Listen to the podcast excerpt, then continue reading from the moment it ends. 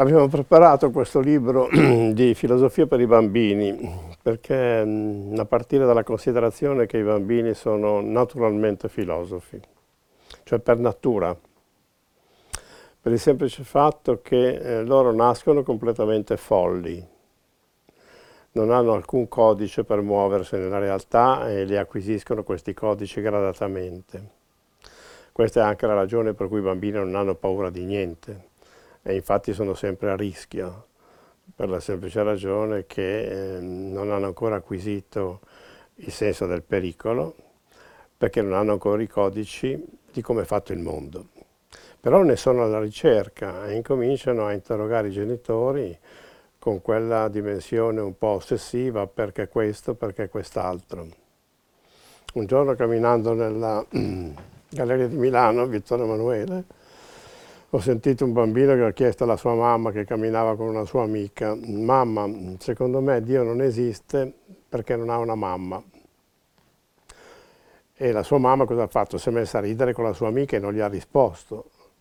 Ora, non è che al bambino interessava se Dio esiste o Dio non esiste, era la ricerca del principio di causalità, che è un principio della ragione che serve a incominciare a connettere le cose del mondo.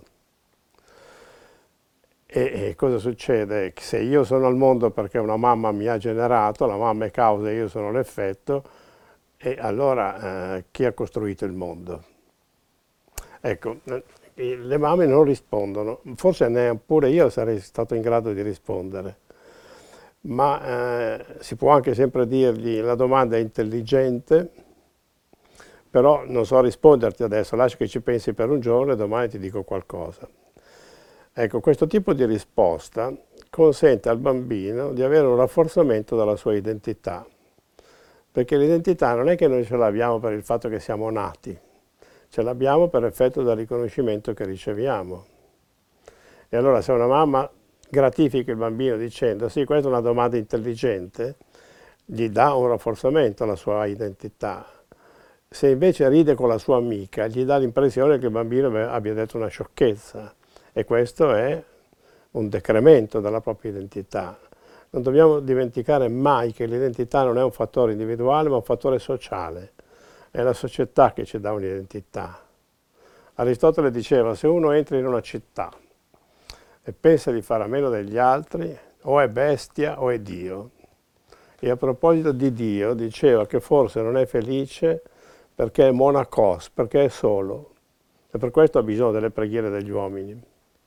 Bene, saputo questo, allora, dobbiamo stare attenti alle domande dei bambini, perché sono la ricerca affannosa del principio di identità, del principio di non contraddizione, che serve per instaurare un rapporto razionale con gli adulti. Il principio di non contraddizione dice una cosa è se stessa e non altro. I bambini, un bambino quando usa un pennarello per disegnare, dice, lo tratta come un pennarello, poi lo mette in bocca e gli cambia il significato perché lo tratta come un biberon, poi lo caccia nell'occhio suo fratello e lo tratta in un altro significato che è un'arma impropria. Questo sta a dire che i bambini non hanno ancora acquisito il principio della non contraddizione, che è il principio fondante della ragione, e lo acquisiscono a poco, attraverso che cosa? Attraverso i no della mamma. Come il bambino mette in bocca il pennarello, la mamma dice no, oppure come offende il suo fratello, dice no, e i no bisogna dirli per delimitare lo spazio e il senso delle cose, il loro significato e la loro natura. Tutte queste cose tendono a non accadere per il semplice fatto che le mamme fanno fatica a dire no ai loro bambini, oppure glielo dicono nei momenti in cui sono fuori di testa, un po' arrabbiate, un po' stressate, allora sono capaci di dire dei no inutili, perché bisogna dire solo quelli utili, non bisogna dire no a tutti i livelli, ma semplicemente di fronte alle cose pericolose. Questa è anche la ragione per cui i bambini non hanno paura di niente. Perché? Perché per loro tutte le cose sono possibili, non avendo ancora guadagnato un principio di ragione. Allora ecco perché nasce questo libro. Incominciamo ad aiutare i bambini a ragionare. E qual è il luogo imminente della ragione? La filosofia. Kant dice che i matti non dovrebbero essere presi in considerazione dagli psicologi, ma dai filosofi, perché la filosofia, dice Kant, è nata dal fatto che bisognava contenere la follia e l'unica maniera per contenerla era dare alle cose un significato univoco, per cui il pennarello è il pennarello e non altro. Questo cosa fa sì? Consente di intendersi, per cui io quando ti dico dammi un pennarello tu non mi dai una candela, e poi consente di prevedere i comportamenti degli altri, per cui se tu prendi il pennarello il fratello non si impressiona, non si spaventa, perché sa che il fratellino lo userà per pitturare.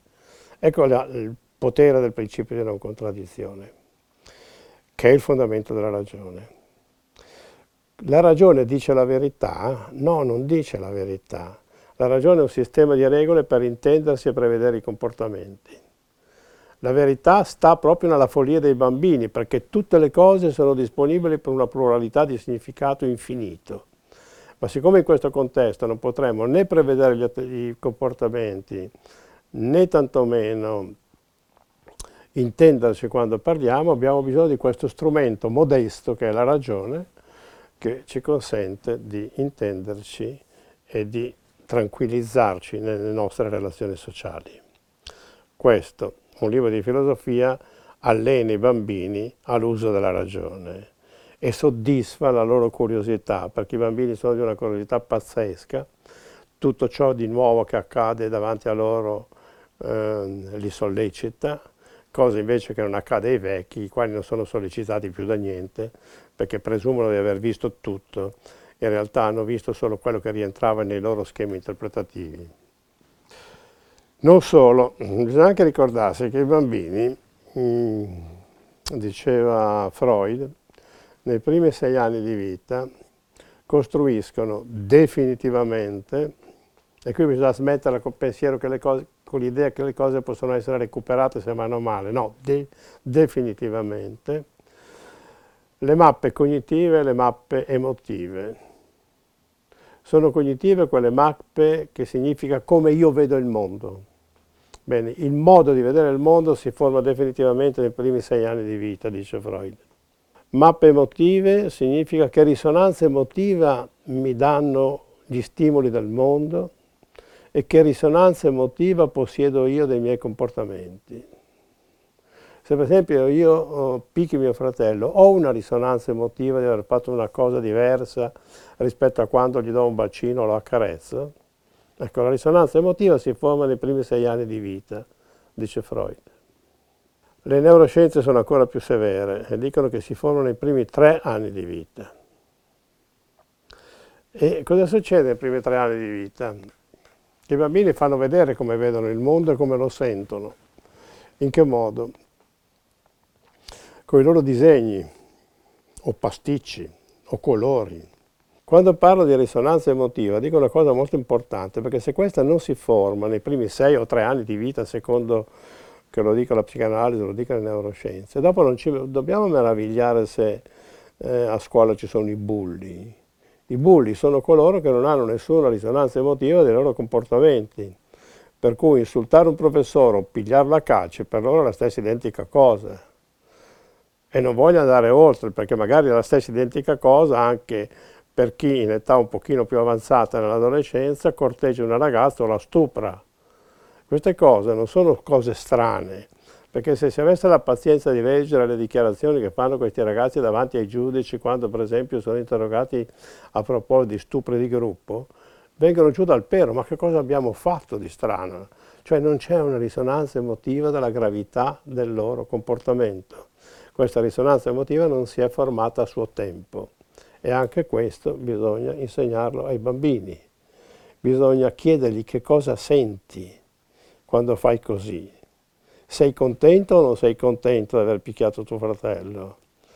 Hai un rimorso oppure lo faresti subito anche adesso?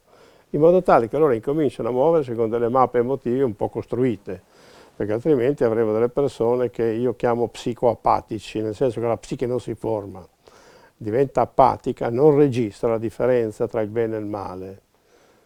Sempre Kant diceva che il bene e il male potremmo anche non definirli, perché ciascuno li sente, e usa il verbo sentire, li sente naturalmente da sé. Oggi non è più vero che i ragazzi sentono naturalmente da sé la differenza tra il bene e il male, tra ciò che è grave e ciò che grave non è. Questo libro è fatto per ragazzi che vanno dagli 8 ai 12 anni, quindi in quel passaggio tra le elementari e le medie. Bene, durante l'elementare succede una cosa strana da noi,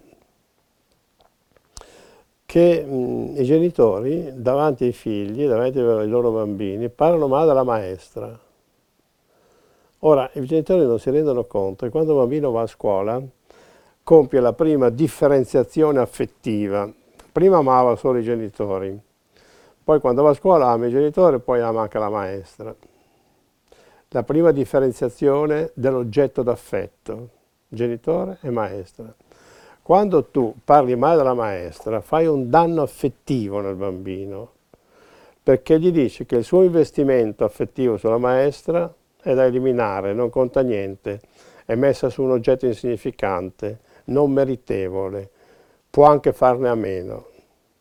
Il bambino a questo punto si trova in una contraddizione affettiva. Io insisto sulla parola affettiva perché i guai psicotici, cioè la follia adulta, viene dai guai che si sono prodotti a livello affettivo, perché mentre le nevrosi si possono anche curare perché accadono in un periodo in cui c'è la presenza della ragione e quindi si può ragionare sul dato nevrotico, su quello affettivo non ragioni.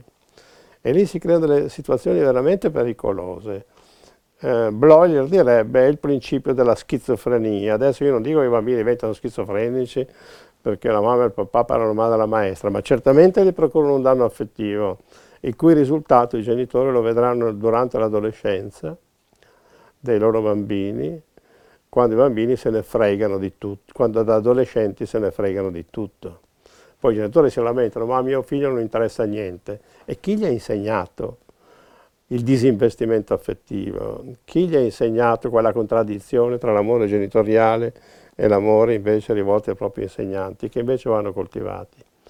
Ora, le maestre in Italia sono molto brave, non tutte naturalmente, però in generale, mediamente, è l'ordine di insegnanti più bravo di tutti quelli che succedono nei gradi superiori di istruzione. Io ho assistito a un congresso a Venezia sulle scuole di tutto il mondo e la scuola elementare italiana era al 6° posto, quando la prima università italiana era al 187° posto. Questo la dice lunga di come la scuola elementare va bene, tenendo conto che nella scuola elementare non ci si limita a istruire, cioè a insegnare a leggere e a far di conto, ma si procede anche a una educazione. La differenza tra educazione e istruzione consiste nel fatto che l'educazione si prende cura dei lati emotivi, affettivi, sentimentali. Le maestre si rendono conto se un bambino è un leader oppure un gregario, se sta indietro, sta avanti, se è un bullo oppure uno che si sottomette. Studiano anche i loro caratteri, avvertono le famiglie, fanno dei piccoli processi educativi che dopo, a partire dalla prima media, nessun insegnante fa più. E questa è la ragione per cui io sostengo che in Italia la scuola non educa, e lo dico con estrema tranquillità e con estrema chiarezza, perché non si occupa dei processi emotivi degli studenti, dei loro processi sentimentali, delle loro modalità di costruire una vita interiore che non è fatta solo di razionalità, ma anche di irrazionalità regolata da sentimenti, sensazioni, immaginazione, desideri. Tutto questo non accade nelle nostre scuole. Un po' perché le classi sono fatte da 30 persone invece che da 12 e 15, perché per seguirli devono essere pochi, e un po' perché i professori non sono carismatici, cioè si limitano a svolgere i programmi ministeriali, ma non coinvolgono. Bene, se noi abituiamo i bambini prima ad acquisire la ragione e poi a seguirli dal punto di vista della loro costruzione emotiva, noi creiamo delle persone le quali impareranno, per esempio, che le idee che loro si sono costruiti sono le loro idee e possono essere messe a confronto anche con le idee degli altri, e non si arroccheranno sulla loro idea pensando che la loro idea sia la verità, Ecco, se li abbiamo abituati a ragionare, ecco che i bambini cominceranno a confrontarsi le idee, eviteremo scene di intolleranza o di presunzione, io ho sempre ragione e tu hai torto, perché se sono abituati sul modello della ragione, sono abituati al modello del dialogo in cui le idee vengono a confrontarsi tra di loro e ciascuno si lascia modificare dalle idee degli altri. Questo è il senso di questo libro, un libro quindi che vuole seguire i ragazzi, prima l'acquisizione della ragione e attraverso la ragione all'acquisizione del dialogo e della tolleranza. La tolleranza non va intesa nell'accezione io tollero qualcuno, no, quella è solo la buona educazione, tollero il nero, no, è buona educazione. La tolleranza è parlare con un atteggiamento di chi presume che il parere dell'altro, che è contrario al mio, abbia un gradiente di verità superiore al mio. Se i due parlano con questo atteggiamento di supposizione che il gradiente di verità dell'altro è superiore al proprio, allora può incominciare un dialogo, un arricchimento culturale e soprattutto una grande tolleranza, che è un atteggiamento non di chi sopporta un altro, ma di chi suppone che l'altro abbia qualcosa da insegnargli. Se questo tipo di educazione entrasse nelle scuole, e la filosofia ci abitua, perché chi ha insegnato il dialogo filosofico? Socrate. Ecco, se ci si abitua a questa cosa avremo anche una riduzione dell'intolleranza, è la peggiore manifestazione anticulturale del nostro tempo.